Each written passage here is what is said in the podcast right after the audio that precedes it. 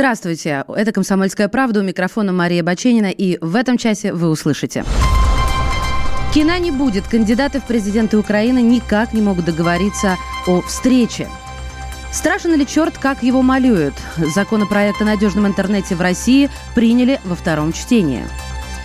И хорошие сапоги надо брать. По каким критериям можно определить надежность машины, которую вы собираетесь купить? Кина не будет. Зеленский и Порошенко не сошлись насчет времени проведения своих дебатов. Судя по всему, словесная дуэль не состоится. Кандидат на пост президента Украины Владимир Зеленский заявил, что не приехал на стадион Олимпийский в Киеве для сдачи анализов вместе с лидером страны Петром Порошенко из-за готовящейся против него провокации. Впрочем, и без провокации договориться оппоненты не смогли. Петр Порошенко заявлял, что 14 апреля, то есть сегодня, в 2 часа дня будет ждать Владимира Зеленского на стадионе Олимпийский в Киеве. Но актер запланировал дебаты на 19 число в 19.00.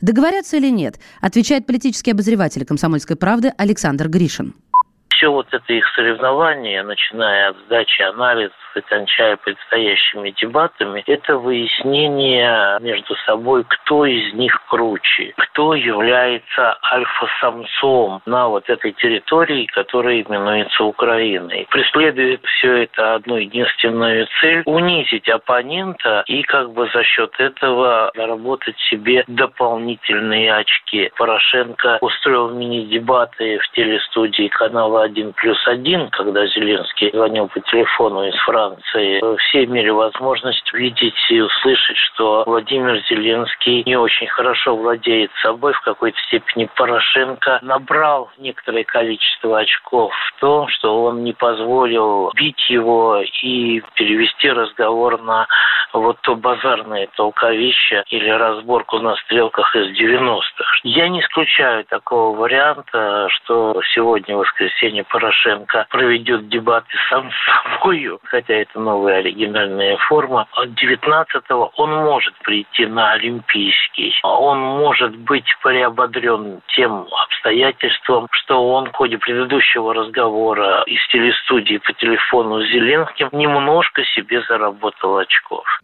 До второго тура выборов на Украине остается 9 дней. Обстановка накаляется, дебаты уже прорываются наружу. Петр Порошенко буквально ворвался в эфир телеканала «1 плюс 1». Напомню, он принадлежит олигарху Игорю Коломойскому. Во время передачи Порошенко пригласил своего соперника приехать немедленно и устроить дебаты тут же. Пробок, говорит, сейчас нет. За 40 минут можно успеть добраться до студии. Но откуда? Владимир Зеленский в это время был в Париже. И Порошенко наверняка об этом знал. Дебаты в результате состоялись, но в мини-формате и по телефону. Олексійович Порошенко знає прекрасно, що зараз я знаходжусь в Парижі, во Франции, потому что его прекрасные автомобили службы безопасности Украины меня туда сопровождали в аэропорт. Поэтому господин Порошенко знает, что меня нет в Киеве, и очень странно, что уважаемый кандидат в президенты Петр Алексеевич меня приглашает в студию один плюс один. Дальше оба кандидата стали перебивать друг друга. Зеленский несколько раз повторил, что разговаривать сегодня не намерен, а дебаты пройдут 19 апреля. Ну и в прямом эфире указал на окончание срока президентства Порошенко. Закончила? Вы закончили? Я закончу через пять лет, а вы закончите 22 апреля. Хотел оппонент. После очередной попытки Порошенко произнести речь, Зеленский напомнил ему про 19 апреля. Именно на этой дате для проведения дебатов настаивает лидер гонки. Сказал «до свидания» и повесил трубку. Попрощались, но так и не договорились. Владимир Зеленский приехал в Париж, чтобы встретиться с Эммануэлем Макроном. Президент Франции принимает кандидатов в президенты. Это может говорить о многом. По последним данным соцопросов, во втором туре выборов за Зеленского готовы проголосовать 71% избирателей избирателей. Рейтинг Порошенко все ниже и ниже.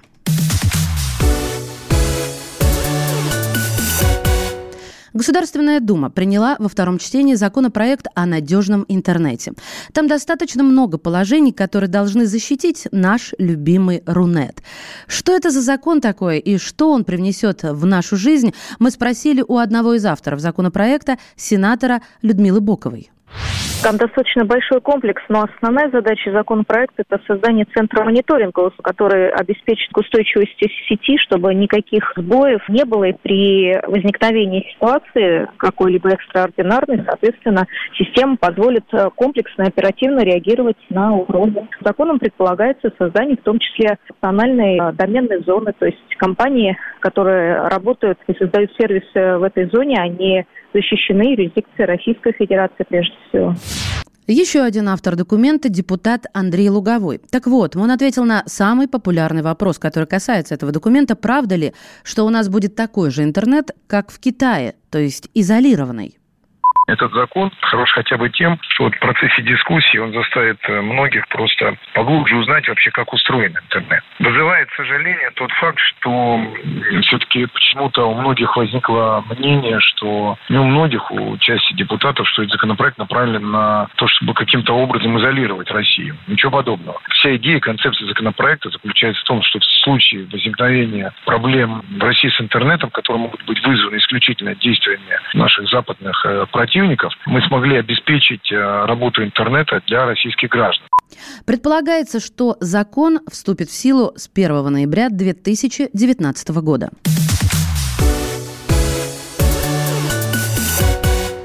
Хорошая машина, надо брать. Только критерии у каждого свои. Более 40% автомобилистов оценивают надежность той или иной машины по публикациям тематических изданий. Еще 27% ориентируются на собственный опыт. Таковы результаты опроса водителей. Его провел журнал «За рулем». 10% опрошенных назвали залогом надежности автомобиля его марку – Столько же ориентируются на мнение друзей и знакомых. 9% автомобилистов смотрят, какие модели выбирают для своей работы таксисты. А на что действительно стоит обратить внимание, объясняет наш автобозреватель Кирилл Бревдо. Надежность автомобиля определяется различными параметрами. Ну, например, чем автомобиль технически сложнее, тем понятно, что у него больше деталей, которые можно сломать. Действительно считаются вот э, особо надежными японскими машинами. И неспроста Toyota является очень ликвидным транспортным средством, которое всегда легко продать а после довольно продолжительной эксплуатации. Надежность японских машин, на самом деле, это не всегда миф, но, опять-таки, нужно говорить о том, что есть удачные модели, есть неудачные. Но в целом, если смотреть на автомобиль и оценивать его потенциальную а, безотказность, ну, надо понимать, что мы упираемся в сложность конструкции. Toyota, например, как и некоторые другие японские модели, это достаточно, ну, по современным меркам, примитивная конструкция, в котором меньше узлов, подверженных отказу. Ну, соответственно, э, действительно, эти машины могут служить годами и не ломаться. С другой стороны, опять-таки, можно смотреть на интерьер автомобиля. И здесь будет немножко иная картина, потому что качественный интерьер автомобиля премиум-класса, он э, достаточно износостойкий. Например, если мы посмотрим на BMW или Mercedes с пробегом 200 тысяч, мы поймем, что у него салон сохранился лучше, чем у той же Toyota, у которой а, могут быть э, какие-то потертости, в целом э, лоснится руль и так далее. То есть много разных нюансов, именно связанных с долговременной эксплуатацией. И, э, конечно, нужно понимать, что а, есть, опять-таки, модели удачные и неудачные. Тот же Mercedes, например, будучи технически сложной машиной, а в каких-то вещах превосходит по надежности ту же Toyota, в которой может быть какой-то неудачный узел. Или, например, очень много автомобилей было в рамках отзывной кампании у Toyota и вообще у японцев отозвано именно из-за проблем с подушками. В данном случае, конечно, виновата не сама Toyota, а поставщик подушек безопасности фирма Таката. Но опять-таки, разные автомобили, они имеют разный ресурс. Советы Кирилла Бревдо по выбору машин и не только каждое буднее утро в 7 часов по московскому времени в эфире «Комсомольской правды».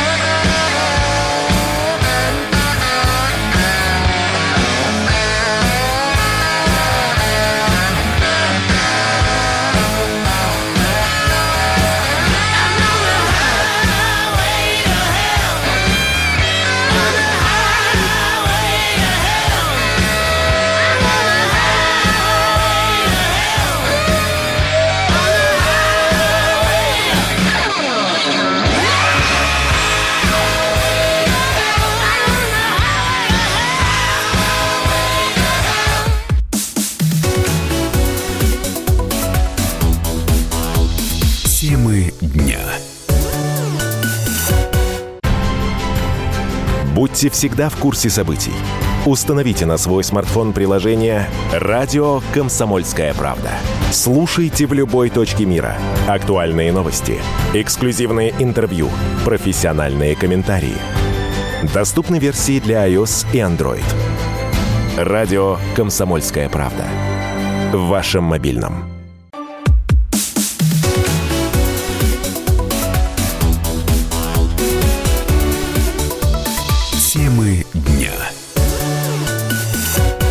Самой красивой девушкой России стала Алина Санько. Она получила корону «Мисс Россия». Этот конкурс прошел вчера уже в 24 раз. Каждый год кастинги проходят тысячи девушек, но выбирают только 50.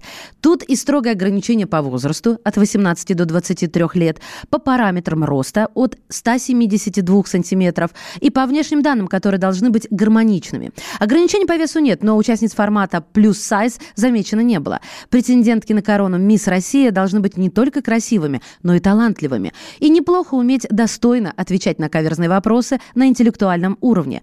Под всем эти критерии идеально подошла Алина Санько, 20-летняя студентка э, из семьи архитекторов из Азова.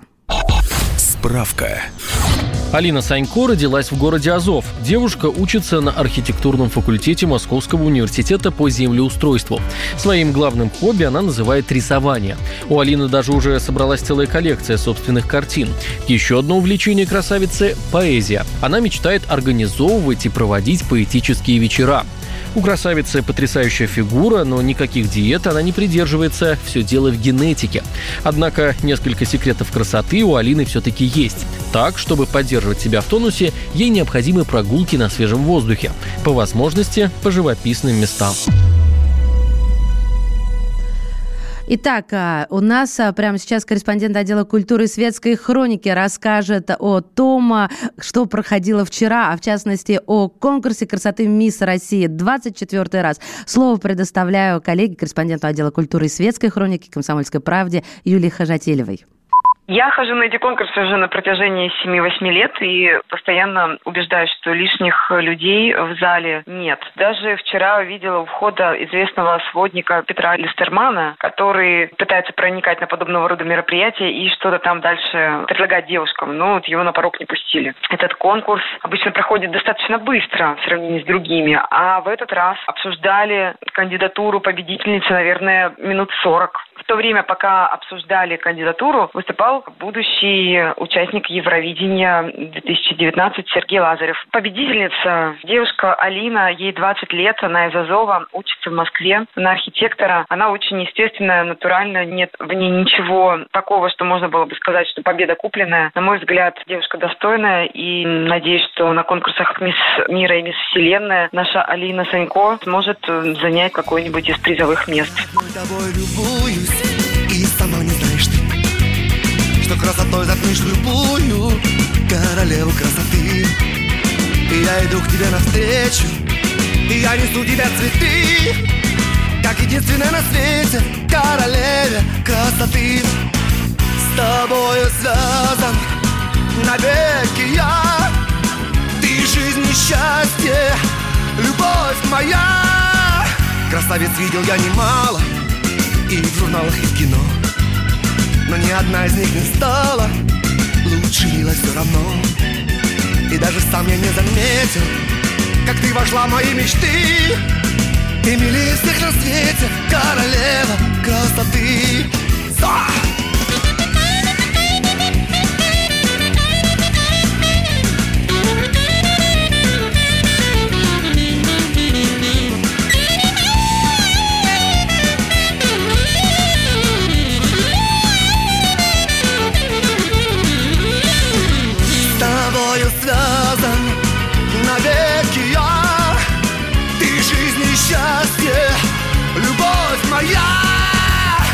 Переулкам ходит лето. Солнце льется прямо с крыш. В потоке солнечного света. У киоска ты стоишь. А я иду к тебе навстречу. И я несу тебе цветы. Как единственная на свете Королеве красоты. Как единственная на свете Королеве красоты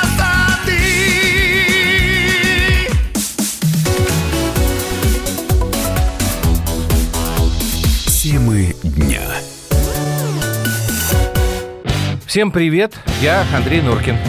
А я Юлия Норкина. И мы переехали. К счастью, не на другую радиостанцию, просто на другое время. Простыми словами теперь в эфире по понедельникам, вторникам и средам в 9 вечера по московскому времени.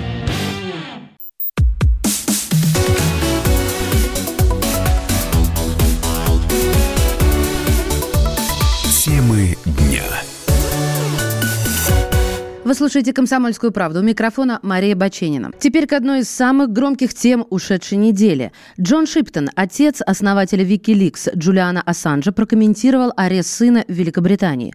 Он посмотрел ролик, как Ассанжа выводит из здания посольства Эквадора в Лондоне. «Мне 74 года, но я выгляжу лучше, чем он в 47. Это просто шок», цитирует его пресса. Сегодня в прессу также попало душещипательное видео. Кот Ассанжа смотрит репортаж о задержании хозяина. Питомца Джулиан завел в 2016 году, сейчас он под присмотром адвокатов. Этого ареста британцы и американцы ждали много лет.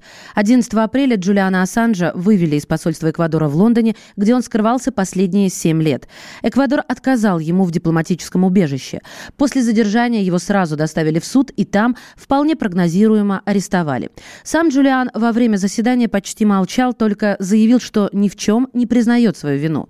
Следующее заседание по делу пройдет 2 мая. В чем обвиняют Джулиана Ассанжа и кому он сейчас нужен в материале Натальи Титовой.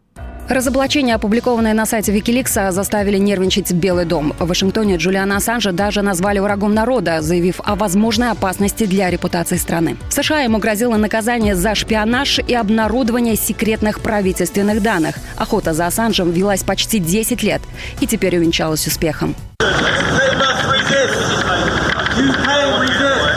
I Wars. Кадры задержания на выходе из посольства Эквадора облетели весь мир. Эта новость стала одной из главных. Изначально американцы не могли отправить Ассанжа под суд. Предлог для уголовного преследования нашли в Швеции, где размещены серверы Викиликса. В 2010 году две женщины обвинили основателя сайта в сексуальных домогательствах и изнасиловании. Сам он заявил, что все было по обоюдному согласию. Ассанж сразу же перебрался в Лондон и добровольно сдался полиции. Его освободили под залог в 240 тысяч фунтов стерлингов. Но британцы Британский суд решил экстрадировать журналиста в Швецию. Тогда он и пришел в посольство Эквадора за политическим убежищем. Территорию дипмиссии не покидал 7 лет. И вот прямо в здании посольства Ассанжа задерживают. В специальном видеообращении президент Эквадора заявил, что основатель Викиликса неоднократно нарушал международные соглашения и режим пребывания в посольстве. Эквадор – это великодушная страна. Наше правительство с уважением относится к принципам международного права, но гарант или отзыв о предоставлении предоставление убежища – это суверенное право нашего государства. Сегодня я объявляю, что грубое и агрессивное поведение Ассанжа, враждебные и угрожающие заявления его организации против Эквадора, особенно нарушение международных договоров, привели к ситуации, когда прошение об убежище больше не действительно. Кому сейчас нужен Джулиан Ассанж? Последнее громкое расследование Wikileaks публиковал бог знает сколько лет назад. Эксперт Международного института гуманитарно-политических исследований Владимир Брутер считает, что США будут делать все, чтобы добиться экстрадиции. Та информация, которую на сайте Wikileaks публикуют, это материалы хакеров, которые каким-то образом получают доступ к базам данных американских спецслужб. Что касается самого Ассанжа, то он, в отличие от Сноудена, никакой секретной информации значения не обладал. Его ценность в том, что сам по себе сайт Wikileaks показывал, что публичные и непубличные свойства западной политики отличаются друг от друга, если не на 180 градусов, то на 150. Я боюсь, что у него не очень хорошие перспективы, и, безусловно, что Соединенные Штаты будут добиваться его экстрадиции. Москва уже отреагировала на арест Ассанжа. Официальный представитель МИДа Мария Захарова подчеркнула, что таким образом рука демократии сжимает горло свободе. В Кремле же надеется на соблюдение прав журналиста, заявил пресс-секретарь президента Дмитрий Песков. Я сейчас ничего не могу сказать. Мы, безусловно, надеемся, что все его права будут соблюдены. В 2010 году Wikileaks опубликовал почти 400 тысяч документов, которые имели отношение к военной операции США в Ираке. Также на сайте разместили массу секретных данных из переписки американских дипломатов. А уже в 2013 году на Wikileaks появились 400 гигабайт нового компромата. Однако эти файлы защищены кодом. Его обещали обнародовать, если кому-либо из организации причинят вред. То есть в первую очередь это гарантия безопасности бывшего сотрудника ЦРУ Эдварда Сноудена, который который получил убежище в России, и самого Ассанжа. И сейчас главный вопрос – всплывет ли что-то после ареста основателя Викиликса? Наталья Титова, радио «Комсомольская правда».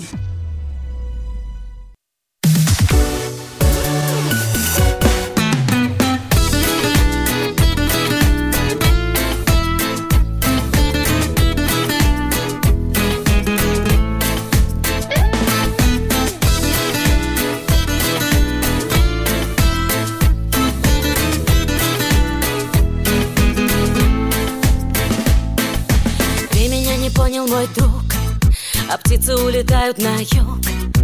Ты меня не понял, мой друг, и стало ясно.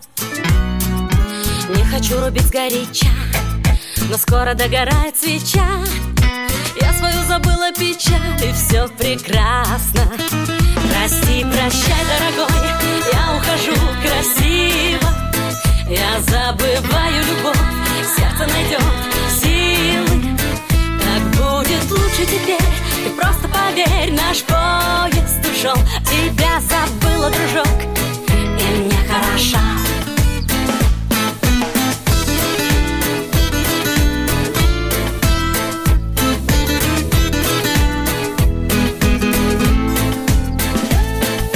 Ты меня назад не зови Я ушла еще до зари.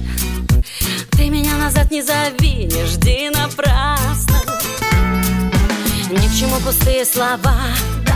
Даже если я не права Но больше не болит голова И все прекрасно. Прости, прощай, дорогой Я ухожу красиво. Я забываю любовь Сердце найдет силы. Так будет лучше теперь Ты просто поверь Наш поезд ушел Тебя забыла, дружок И мне хорошо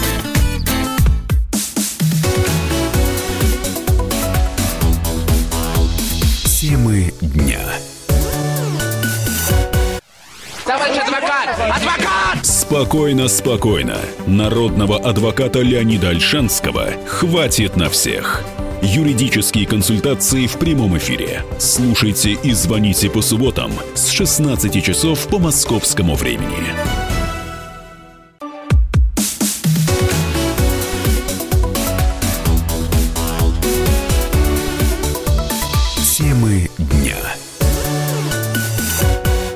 Это быдло. Да, именно так воскликнул депутат Милонов. А, депутата избили в Санкт-Петербурге, причем не хулиганы, а сотрудники дорожной службы. Эвакуаторщики забрали машину его друга и, по словам думца, стали вымогать деньги за ее возвращение.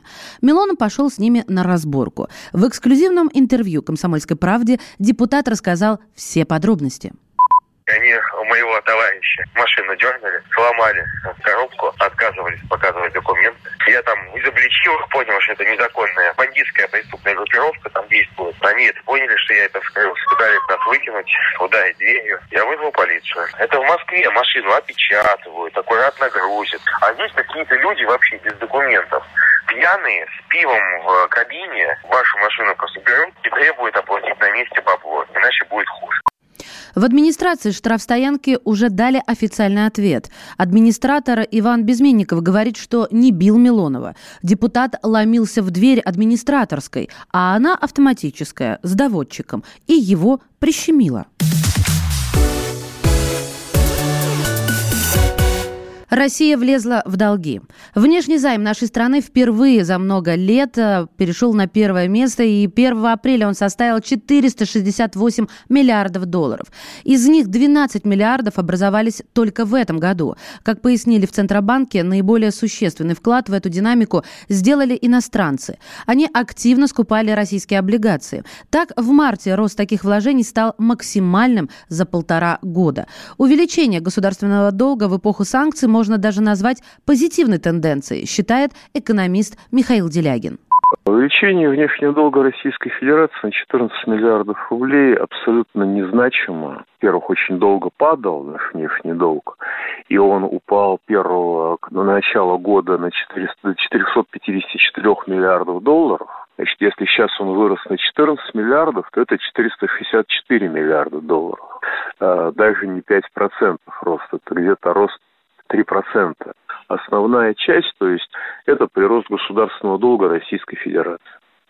То есть российскому государству, несмотря на все санкции, на финансовые блокады, по-прежнему дают взаймы. Я не очень понимаю, зачем оно берет, да, потому что это экономически невыгодно. Но, тем не менее, взаймы дают власти Российской Федерации простили э, иностранным странам более чем на 151 миллиардов долларов долгов. Никакого оправдания это не имеет. Единственное объяснение, которое я могу представить, чтобы у России не было инструмента влияния на внешний мир, правительство России отказывается от прощает внешние долги. А долги можно перепродавать, но это если это долг государственный, то здесь есть серьезное ограничение, его можно перепродавать. Если он, если он мех государственный, то его можно перепродавать только с согласия страны, которая брала деньги взаймы. Программу «Экономика» с Михаилом Делягиным слушайте завтра в 17 часов по московскому времени. Помимо внешних долгов обсудим и внутренние дела. Например, черные списки Центробанка, которые утекли в интернет. Хакеры обнародовали личные данные клиентов-отказников. Как сообщает коммерсант, это примерно 120 тысяч человек, которые банки не стали обслуживать, сославшись на закон о, провод... Э, о противодействии отмыванию доходов.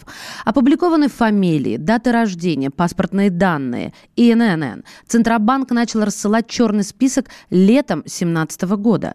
Схема устроена так. Данные о клиентах-отказниках банки представляют в Центральный банк. Регулятор, в свою очередь, эту базу направляет Росфинмониторингу. Ведомство всю информацию обрабатывает, возвращает Центробанку, и тот уже готовые списки рассылает по банкам. В пресс-службе Центробанка сообщили, что данные передаются участникам рынка в зашифрованном виде по защищенным каналам связи. И всю ответственность за сохранность несет финансовая организация, которая допустила утечку.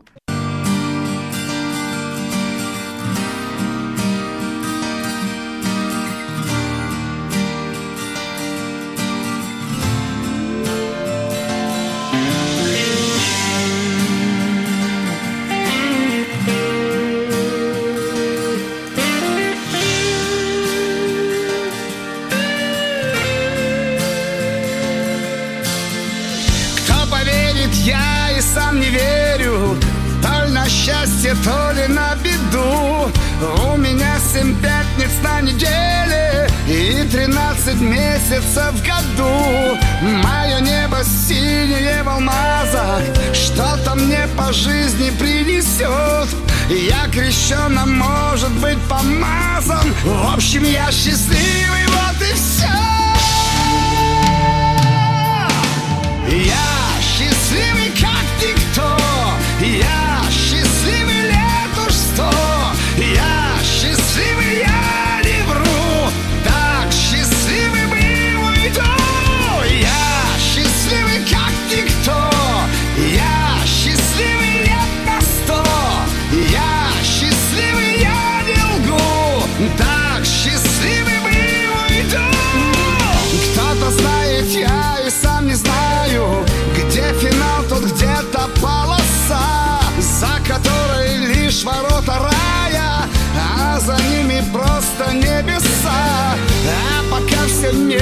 только в звездах Не во сне, причем а наяву.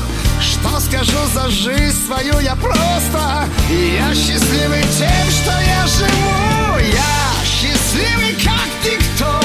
Я